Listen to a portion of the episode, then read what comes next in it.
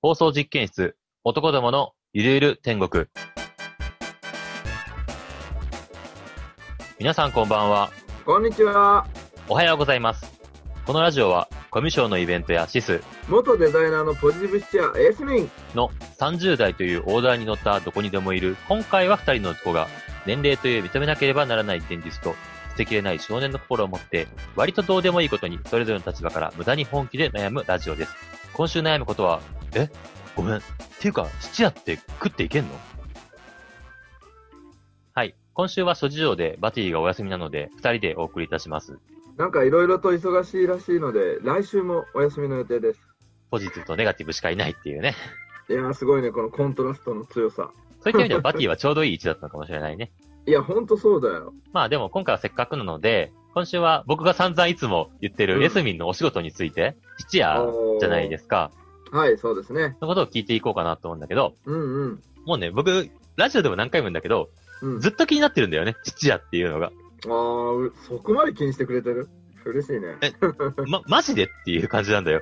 今のさうんうんうん、だから昔のね、昭和とかだったら、こう、うん質屋にどうのこうの人になったから、理解できるんだけど、今言ったらもう令和の世の中で、そう だね。質屋って食っていけんのって思う人も結構いると思うんだよね。まさに僕そうなんだけど。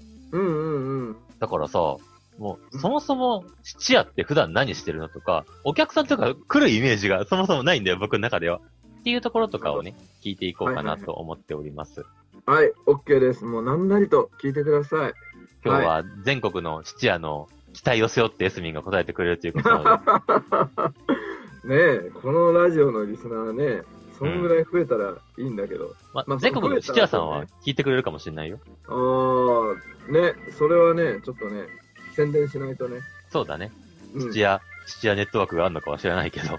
あるある。全国質屋連盟っていうのがある。あるんだ。えええ、それは何をしてんの これ、バカにいつもやってるけど、バカにしてるわけじゃないんだよ。いや、僕はしたことないんだけどわかるわかる僕は、なんだろう、いろんなこと気になっちゃうん だよ。気になっちゃうから、え、なんでとか、き普通に聞いちゃうけそうどそ、別にね、あの、悪意とかがあるわけじゃなくて、いやいや、それはもう全然分かってる。大丈夫、大丈夫。あのー全国質屋連盟っていうのは、その全国に今、質屋2000件ほどあるんだけど、まあ、 2000件しかないんだ。でしょう、びっくりでしょうう。ん、少ないなと思った。うん、ごめんそつうけて。いいよ2000件ほどある質屋が足並みを揃えて、そううん業界を盛り上げるにはどうしたらいいかとか、うん、まあそういったことを話し合って、うんなんていうの、全国の質屋にいろいろ候補を送ったりとか、まあいろいろしてる団体かな。えっていうかさ、そもそも質屋って普段何してるわけお客さんとかく、来んのって思うんだけど。ああ、くるくるくるくる。えっとね、質屋の業務って大きく分けて2つあって、ほんほんほんほんほん。 1つは買い取り。あ、そりゃそうだよね。うん、いらないものとか、なんかね、売りたいものを持ってきて、うんうんうん。買い取るよねそれ。を査定して買い取るっていう業う務。ん。で、もう一つはうん、質屋使い。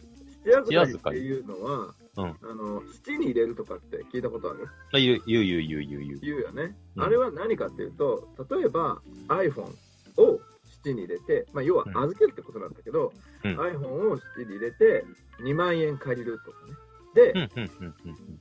iPhone を2万円で預けるんだけど、うんまあ、要は言ったらお金を借りてるってことだからうん利息が発生するわけよ毎月まあそうだね。それはもちろんだね。だからじゃあ iPhone を1ヶ月後取り戻したいってなった場合はうん。 iPhone の例えばもともと借りた2万円とうんそ。の2万円に発生した利息これらを合わせてお支払いいただければまたそのお客様には iPhone は手に戻るのね買い戻せるのね簡単に言うとえ、じゃあ、要するにあれなんかこう、金貸しってことあそうそうそう金融だよ要はアアコムとかプロミスとかそんな感じのやつじゃないそうアコムとかプロミスができる前にうんもう最古の金融と言われてる職業が質屋うんなんですあーあ、でもそれは聞いたことあるわ。あ、うんそれでお金借りに来る人いるんだ。全然いるえ、だってさ、アコムとかさ、プロミスだったらさ、物をうん渡さなくてもお金借りれるわけじゃん。借りれるねそっちの方が良くないいいんだけど、ああいうのは取り立てがあるわけじゃん。お金を借りたら返さなきゃいけないわけじゃん。ああ、そういうことか。あーなるほど、なるほど。理解がした。質屋のその質預かりのメリットっていうのは、うん別に最悪返さなくていいんだよ。だってそうだね確かに物を預かってもうもらってるわけだん。もんね。そう。さっきの iPhone の話だったら、うん iPhone で2万円借りて、まうあん、期日は3ヶ月って決まってるんだけど、うん3ヶ月利息を払うとかうんそうんのうんうんうん取りに来るとか何もアクションがない場合は七流れって言って、うんその貸したお金と利息でうちが買い取ったっていうことになるのね、うんうんうんだからお客さんはとそれ取り戻せなくなるんだけどうんただその代わりこう取り立てはないでうちとしてはそのもの値段で物を買ってるから、うんまあ損はしていないうんそうだね。たまになんかこう、七流れ品の販売ですみたいななんか見たことあるんだけど、うんうんうんうんそういうところに流れてくるってことだよね、きっとね。そうそうそうそう、うん、はあ、なるほどね。で、だそかこらで、メリットとしてはうん。取り立てがない、そうまだあ、ね。一番ある意味安うん。心だね。だから実質売ってるようなものってことか。あ、そうそうそうそうそうそ売っう。てるけど、買い戻す可能性もゼロじゃないよっていうものを売りに行くわけか。そうだから例えばお父さんから受け継いだ大事なロレックスとか、 まあ、売んないよって話だけどな。目の前目先のお金がない、どうしても10万円必要だってなった場合、売ったらそれっぽっきりじゃん。そうだね。売らずに一回ううちとかそういう質屋に預けてくれると、うんまた取り戻せるわけよ。そうだね。それはそうだね。うん、だからそこにあの価値を感じて使ってくださる方は今もいらっしゃる。こえちなみにお客さんとかでどれぐらい来るの一日。ういや日によるよ。5人何人来たら多いの ?10 人来たら多いね。 ?10 人来たら多いうん。へえ。なんだかんだでね、査定とか割と時間かかったりするわけさ。あまあ、それは一回パッて見て、はいとは言えないよね。感確認しなきゃいけないもんね。偽物とかのブランドもあるだろうし。が、数とか、うん。き昨日もね、あの常連さんが息子さん連れてきてくれたんだけど、すごいストリート系のブランド品たくさん持ってきてくれてあ、何個ぐらいあったかな ?20 ぐらいあったかなええー、すごいね。そんな寄りに来る人もいるんだ。そうそうそう、それでね、まあやっぱりこう商品のこと聞いたり、まあいろいろお話しながら来たら2時間ぐらい経つよね。そうか。でもそうか。確かに僕も持ってないけど、なんかそういう高級時計とかを買って売らなきゃいけないってなったら、当然ブックオフとかには持っていかないよね。ハードオフとかにはね。そうそうそうそそう。したら質屋ってなるか。じゃああれか、金持ちの人しか行かないみたいなところなのかもしれないね。いや、そういうわけでもないんだよ。結構世間的にはそういうイメージ持たれてるんだけど、だから俺もね、正直転職して埼玉の蓮田の質屋って誰来んの、うん。来んの人ってことうだ、ん来るんだよね。やっぱりその地域に住んでる、あの、50代、70代の方。うん。うん。やっぱり年金暮らしだけじゃちょっとこう、こと足りないというかさ。うん。そこを助けるのが、まあ、うちら質屋で、うんまあ、昔買った金とか、ダイヤのアクセサリーとか、まあ、そういうので数万円借りて、うんあの足しにして、で、また年金払われたら、それ取り戻してみたいな、そのサイクルを繰り返してやってる人とか結構いるし、あーなるほどね。ああ、なんか、前々からなんか買った商品、買い買い取った商品とかどうしてんのかな余ったりしたらどうすんのかなとか、それ買いに来る人いるのかなと思ってたけど、思ってたけど、ずっと悩んでたんだけど、うんそれはちょっと解決した気がするなあ本当にてか、ちちなみにさ、なんで質屋になったのあ、俺いうんや、もう俺はもう本当にたまたまだよ。もとなんもかと社長の人柄に惚れたとかって言って言う言ってるじゃん、このラジオであいつも。あ、そうだね、面白い人だなーって。でも僕の人生の、僕の人生ってのはちょっと知るかもしれないけど、僕のうん観点から考えると、質屋になりたいなって思う人って結構特殊だなって思うんだよね。まあ、そうだろうね。変わってると思うよ、自分でそ言うのそもうそうそうう。そうそうそう。うん。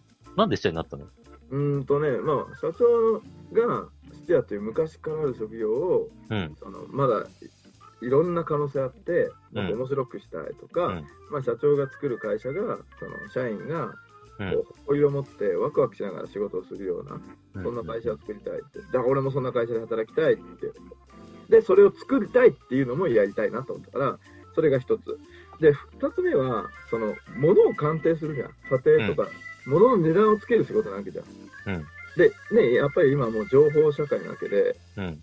その物の価値を知ってるってすごい武器になるなと思ってうん。うん。長い目うで見たん時にそれっうん。なるてほどね。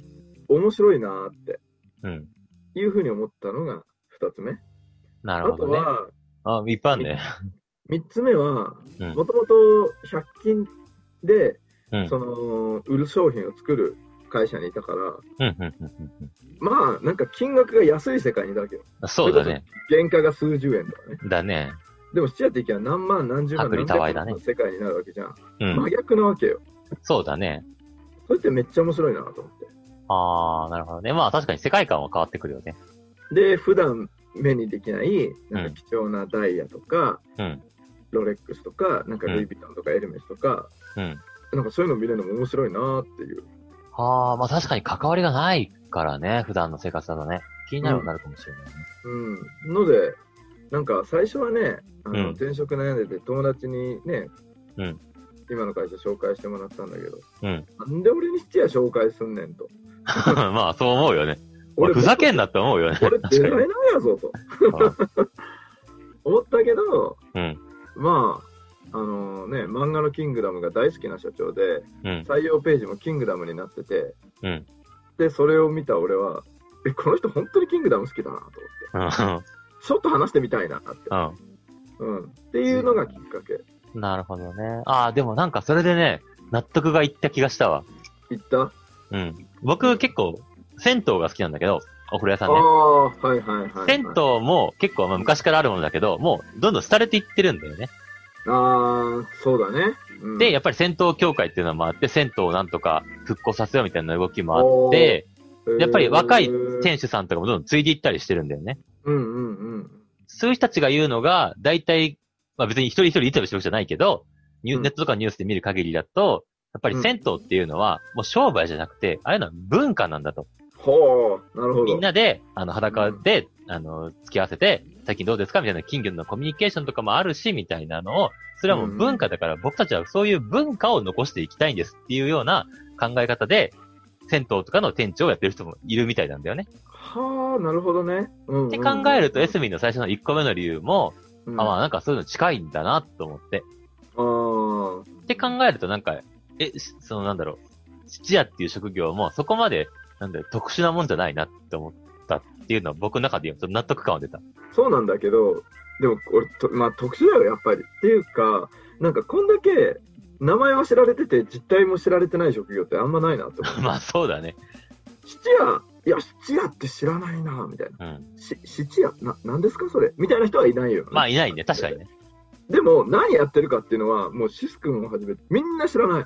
まあな、し、全く内容を知らない人はいないと思うけど、細かい仕組みとかシステムを知らない人は多いかもし知れならい。ないよ、絶対知らないよ。いや、すごい興味深い話だな。面白いでしょ。なんか、これ僕が特殊なのかもしれないけど、結構、言って僕も、こういうイベント業界とかイベントやってる人たちだったから、知り合いにいろんな人いっぱいいるわけ。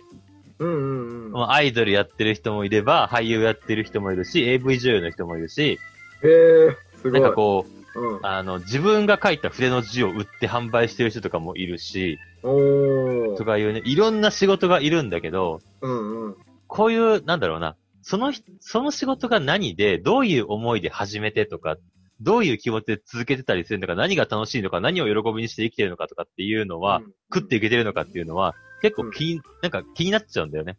うんうんうん。気になるよね。気になるし、なかなか聞けないよね。そうそう、聞けないからさ。で、うん言ってもいろんな人いるから聞聞くけど、父は僕の人生の中で今まで一度も会ったこともないし、見たこともなかったから、おーおーおーおーあ、そうだ、最初の質問なんだけど、質屋ってそもそも食っていけんのお金的に。給料ってどれぐらいもらってんのいや、給料は普通には出てるよ。まあ、うちはね、ベンチャー給料だし、うん。まあ、そこまでね、高くはないけども。でも、あの、食うに困らない給料はもちろんいただいてますよ。はあ、まあ我々30代だから、まあ、ね、年収で言ったら、少なかったら300万ぐらいかもしれないけど、まあ、4、500万とうかんそれぐらいの感じではあるのかね、みんなね。 4、500いくのは、うん、どうだろうね。うん。この会社もイベント業で、まあ、300ってことはないけど、うんうん。 500はいかないよな、みたいなぐらいの感じではあるよね。うんうんうん。まあまあ、そんなぐらいってことか。そうだね。まあ、給料に関してはね、まあ自分はね、ベンチャー企業ね、入って、うん、そこでこう作る側になって、うん。で、まあゆくゆくはね、年収1000万とか1000万以上っていうのが目標だから。あうん。年収1000万の目標あるんだ。あるあるある。え、なん、なん、なんでえ、何がなんで年収1000万欲しいのお金に困りたくないから。いえ、だって今500万とかもらってても困らなくないって思うんだけど。や、500万ももらえてないけど、うん、 まあ俺僕はもらってないけど。いや、なんていうの、その将来的にやっぱお金いるじゃん。いや、まあもちろんそれはいるけど、あ、まあそうか、そうだよね。みんな、あれだもんね。結婚して子供産んでっていう発想があるもんね。そうだね結婚。して子供産んでとか、あとお親のこととかさ。そうだね。うん。そうか。僕そういうのあんまりないからな。うんうんうんうん。えでもそう考えると、いろんなさ、今や、いろんな仕事してる人たちとかってさ、うん、お金とかってどうしてるのかなって気になるんだよね。別に下世話な意味じゃなくて、わかるわかるわかる。いや、気になるよね。気になるけど、ね、やっぱり。そう、聞きづらいよね。なんか、ーって。なんか、お金の話ってね、汚いよね、みたいになるよね。それは日本人の特有の感性なんだろうね。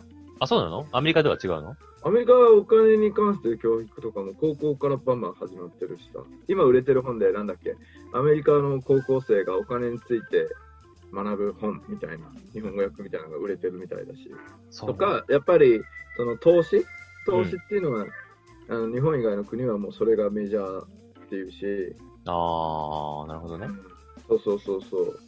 いや、でもなんか、日本って、日本人ってなんか、昔はね、結構自分の話とかは、あまりしてはいけないみたいなさ、多くは語らずみたいなのが美徳的なとこがあった気あがったね、あったね。するよね。うんうん。そういうのがやっぱお金の話とか、なんかそういう自分のステータスの話とかっていうのは、あんまり。り話さないっていうような文化があうんある、あるんだけど、うん僕はその時代の人間だから、うんうん。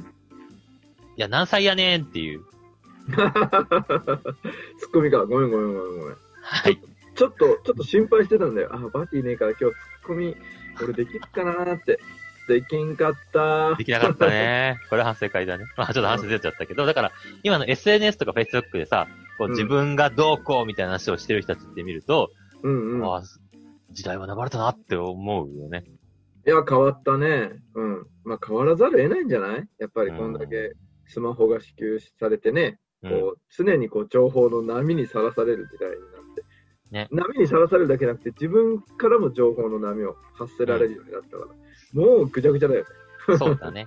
だからそれを良しとする世代と良しとしない世代が今混ざってるから、多分すごいなんかこう、いびつな感じがするんだろうけど、そうだね、まあ、うん、まそあうそれが良くないと思う反面、それがあるからいろんな仕事が成り立つみたいなこともあるなと思ったりするんだよね。うんうんうん、さっき言ったその筆書いたりとかっていう人も、まあ僕僕はその、めちゃめちゃ親しいわけじゃないんだけど、うん、なんかそういうネットとかでこういう活動とかをしてやってしたりとかさ、うん、もあるし、漫画家とかもさ、もうただ投稿するんじゃなくて、ネットとかでウェブ漫画とかでアップしてるやつをうん、あ公開したらよかった。すごい反響が良くて、それが出版社の目に留まって、あの雑誌で掲載されたりってこともあったりするわけじゃないうん、うん、うん、って考えるとなんかこう、いろんな仕事の生き方があるなって思うし反面、うん、なんだろう、そういう仕事をしてる人たちってどういう気持ちでそれやってるんだろうなっていうのはいっぱい気になるよね。そうだね。でも、この質屋やってて、もう一つ面白いのがあって、やっぱいろんな人来るわけさ。まあそうだろうね。うん、そういう人たちとこう接せられるって面白いよね。まあいろいろ来るだろうね。その、普段しお金がなくて困ってるんです。1円でも高く欲しいんですっていう、本当に困ってる人も来れば、うん、家で眠ってた、なんかこれ高そうだからちょっと見てみてっていう人もいるだろうしっていう。いるいるい。るいる、全お然。金持ち層もいるだろうし。お金持ちと思えるね。うん。逆に僕らみたいな、まあ僕一般人としていいかわからんけど、一般層はなかなか来ないよね。普通のサラリーマンとかあんまりちっちゃいに縁ないもんね。普通のサラリーマンはそうだね。なんかね、やっぱりこう会社で金券もらって持ち余してるから、換金に来たとか。あ、金券も回答してくれてるのうんチケットショップじゃなく。やてってるやってるうん。チケットショップじゃなくても、うちは金券も買い取りしてるよ。金券とへか、ー切手とか、テレホンカードとか、そういうのもやってる。でも幅広くやってる。そこも面白いね。ゴルフクラブもやってるし。ああ、ゴルフクラブとかは結構儲かるらしいね。いや、そうでもないね。あ、違もうんだ。ゴルフ人口自体減ってるから、ああ、なるほどね。ゴルフクラブの相場ってすっごい下がりやすいんだよね。うんえ、じゃあさ、その質屋に来た人の中で、まあ、お客さんの中の個人情報だからあんまり言えないと思うけど、うん、すげえ人来たみたいなのあった。芸能人来たとか、芸能じゃないけど、やっぱり経営者さんはいっぱい来るよね。経営者。ほうほうほう。うん、大なり小なり。経営者さんが、まあ、地域でいう、その、建設業の社長さんとかね、うんうんうんうんうんうん、中小企業の社長さんとかは、その、ロレックス預けて何百万って借りて、うんそれを、こう、あの、事業の運転資金にちょっと回したりとか。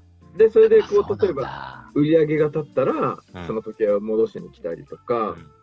ていうのはあるし、そうだな、すげえ人来た、すげえ人来た、金持ってそうだな、みたいな人はね、やっぱり何度か来たことあ、来るんだ、やっぱり。あそうるいう人いあるるんあだるね。いるいるいるいるいる。もうなんか、宝石ブランド、フルアーマーみた いな。ああ、いるんだ、そういうい人、やっるいぱるいり。るいる。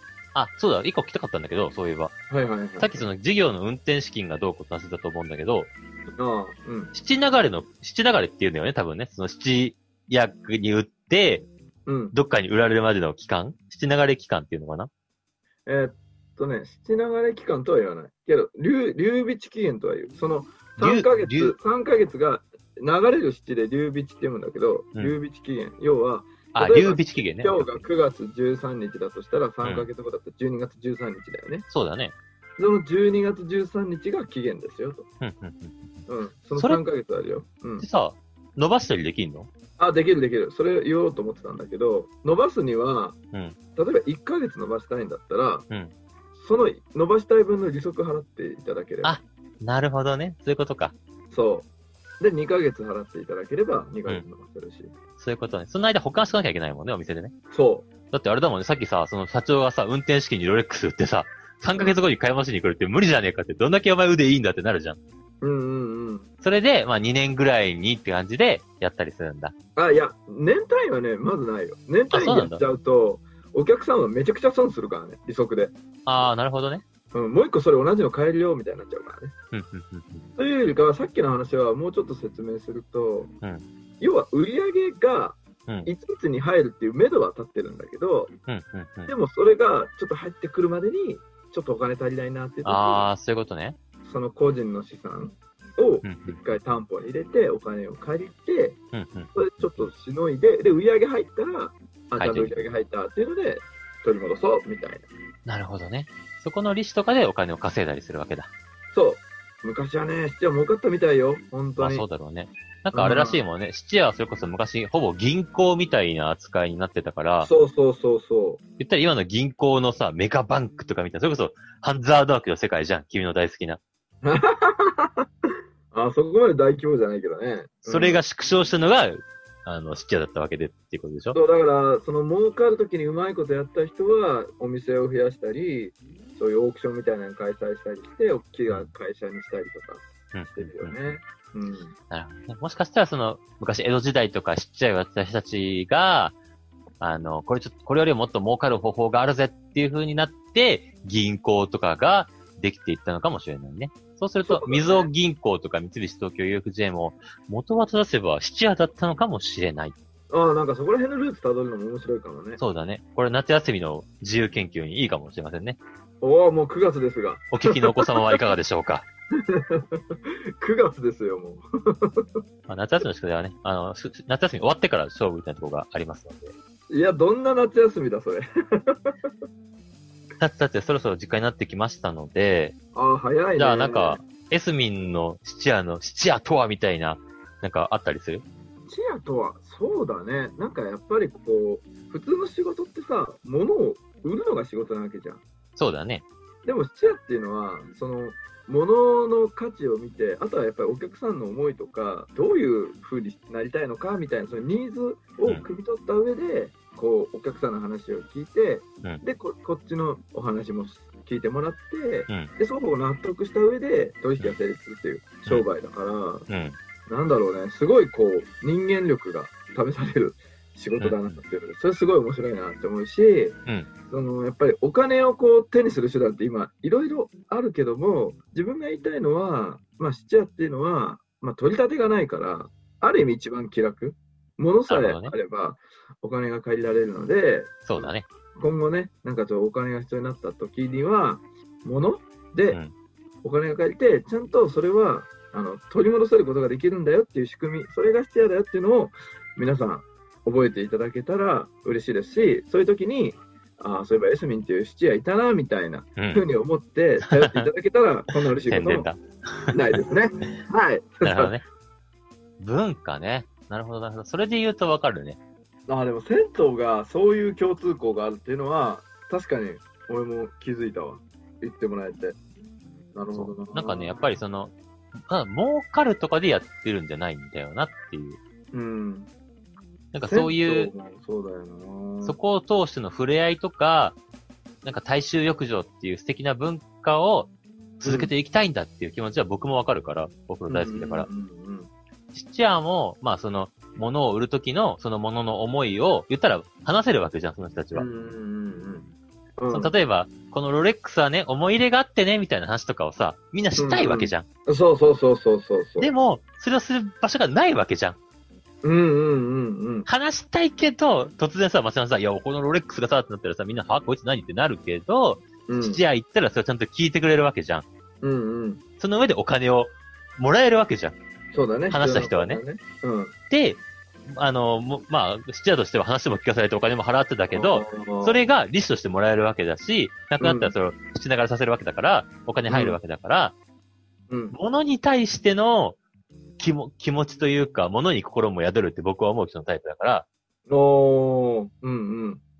そういう物の気持ちを大事にする文化っていう点では、すげえいい、日本人らしい文化だなと思う。ああ、いや、めっちゃいいこと言うね。でしょうん。でもね、ほんとその通りで、今ちょっと聞いてて思い出したのは、絵画を預かったことがあって、その絵画が、あの映画の E.T.、スピルバーグのね、え、ET の絵画もあるの E.T. の、うん、絵画も扱ううち、骨董とかへえ。あ、いやいや、ET の画絵画ってのは存在するんだと思って。 E.T. のなんかその、ポスターうんあ。あ、ポスターかい。全然絵画じゃねえじゃん。あの絵を描いた人の、その絵が額に入って、うんあの、すごいね、その絵に対する思い入れがめちゃくちゃすごくて、その人。うん。俺、1時間ぐらいその人の話聞いてたから。 話すね ET 知ってるって言われて、あ、もめちろんっちゃ話すやん。う。うんん。で、これね、あの、ET の、このなんうか、その、ポスターで使われてるなんか手手があるんだけど、うん。その手はその絵を描いた人の娘さんの手なんだよとか、へえ。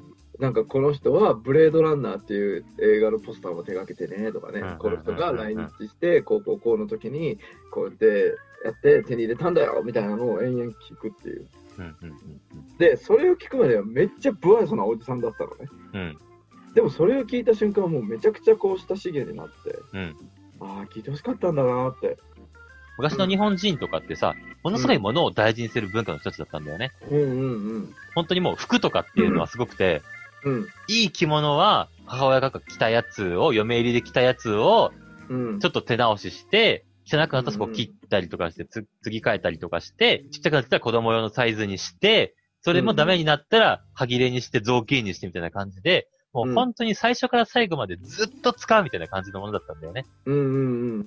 本当にね、その頃って、粗悪品はすぐ壊れるけど、いいものってやっぱ残り続けるんだよね、ずっとね。そうみたいね。ななんかよくさ、時代劇の話出てくるけど、その、おっかーの形見のこの櫛、別行の櫛がみたいな、そういうのをあーよく見るんだけど、うんやっぱり別行とかって価値が高くていいものってやっぱ残るんだよね、ちゃんとね。うんうんうん。すぐ壊れたりしないから、質屋とかに行っても高く売れたりするわけなんだよね。だから多分行くんだろうけど、それが、どんどんどんどん代々代々つ、こう、引き継がれていって、家族がみんな大事にしてる思いのこもったアイテムみたいな、品ですみたいな感じになっていってたんだよね、昔はね。うんうん。そういうのを質屋で売って、お金にしてみたいなことがあったりしたんだろうね。そうだね。だから今、売るっていうのもすごい簡単でさ、リサイクルショップとかいっぱいあるわけじゃそん。うだね。買い取り専門店とうか。んじゃあ、そういった買い取り専門店やリサイクルショップがそこまで物の思いを汲み取れるかって言ったら、汲み取れないわけさ。そうだね。まあでもあれは、汲み取ってると時間がないから、もう、そう業そうそうそう務的にバンバンやらなきゃいけないっていうのがあるんだけど、うそう、大手だから、利益ももっともっと必要とするわけだし。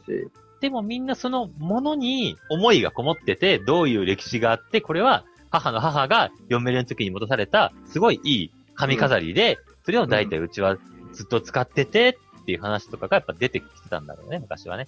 そうそうそう。今もそういう話はあるけども、まあ、だいぶ少なくなったよねっていう。なんかこう、物を紡いでいくっていう考え方はすごい素敵でいいなって思うんだよね。うーん。そういうことの手伝いをしてる質屋っていう考え方で言うと、すごい質屋って素敵な職業だし、文化、文化として後世にも残していくべきだよねって思うね。確かにそこまで言われると。いや、もうね、それ社長聞いたらか、ね、もうその通りって言うと思うよ。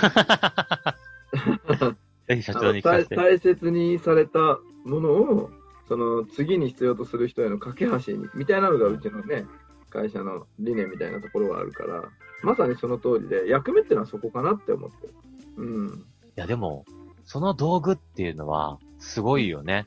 なんか、売っちゃったじゃんみたいに思う部分もあるんだけど、で、まあその、代々ね、あのー引き継がれてきた別行の櫛が、みたいな感じでさ、うんそれが、ちょっとうん売られるってなると、ちょっと悲しい気持ちになるけど、うんでもそれは最後に売られたんじゃなくて、お金としてその家を救ったんだよね、きっとそのものはね。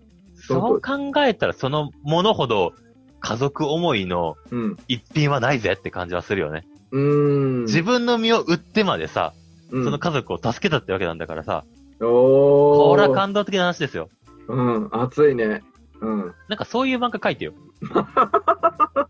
父屋の漫画。あ、土屋漫画ね。そうそんうんうん、なん、かその、そのものにこもってる残留思念を読み取ってさ、みたいな。サイコメトラっぽくなった時 より。あ残念、残留思念がその、なんだろう、つくも神っていう考え方があるじゃないあ、はいはいはいはい。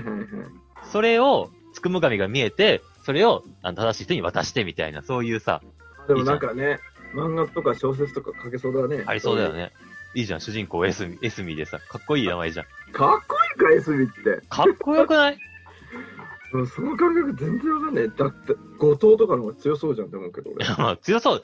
パワーで言えばね。でもさ、言ったらさ、思いを受け継いで誰かに渡すっていうのは、思いを重ねていくわけだから、その重ねるっていうところから、エスミの思いは来てるん何だよ、そみたれいな超さ。かっこいいんだけど。何いそうれところで言ったら、まあ、隅の、 隅の気持ちが俺はよくわからんからあれだけど、うんうんうんうん。っていう考え方でいけばさ、すごいなんか素敵な主人公の感じがしないやべえ、やべえ、それ使おう。エスミの絵は思いを重ねるのを重ねるですみたいな。七夜 S、七夜の主人公思い S をみ重っねて、ていく。そうそうそうそうこれが私の仕事です仕事ですっていう。っていう入りから一話目の終わりがあるわけさ。おー。思いを重ねるのが僕の名前ですっていうところから2話目、3話目に続いていくわけさ。さあ次は私は誰の思いを重ねに行くそうのそか。うそうそうみたい。なこれが、田中とか山田とか、うん。佐藤さんだとやっぱ厳しいよね。できないね。ででききない、ね。ないでしょ。っうん。っていう漫画を書いて、ドラマ化して、誰だろうなぁ主役で言えば、水島ヒロとかにやってほしいけどななんかめ。ちゃイケメン ビビとっかたが、なった、やったら、もう大ヒット間違いなしで、私実はやりたいわっていう人多分増えると思うよ。まあ、いや、でもね、そういう文化の広げ方って大事だよね。大事大事メディアは使っていかないとね便利に使そうう。そうそうそうそうそう。じゃあ、今日こんなところですかシス君、聞き漏らしはない特にはいろいろ次なんかこう話したいこととか他には大丈夫話したいこと、あんま話すと宣伝みたいになっちゃうからね。まああ、そうだね。そうそうそうそう、大事なこと忘れてた。あなんでしょう。のーね、僕、あの、スチェアなんですけど、YouTube やってますの で、えぜひですね、えそちらの方、聞いてくだあさまい。せんかこれ。あの、こういう風に、あの、普段仕事テレビとかで見たたことあるやつや。こういったものを取り扱ってますとマジかで、それ聞くやつあ。とはブランドとリストでか来るやつねの歴史とかも、その、思わず明日、周りの人に話したくなるようなうんちくも話してますので、えーぜひですね、あの、面白くないように一生懸命喋ってますので、聞いていただけると嬉しいです。はい。放送実験室は毎週金曜19時更新です。30代の男どもに悩んでほしいことは DM いただければ必ず全力でつぶさに悩みます。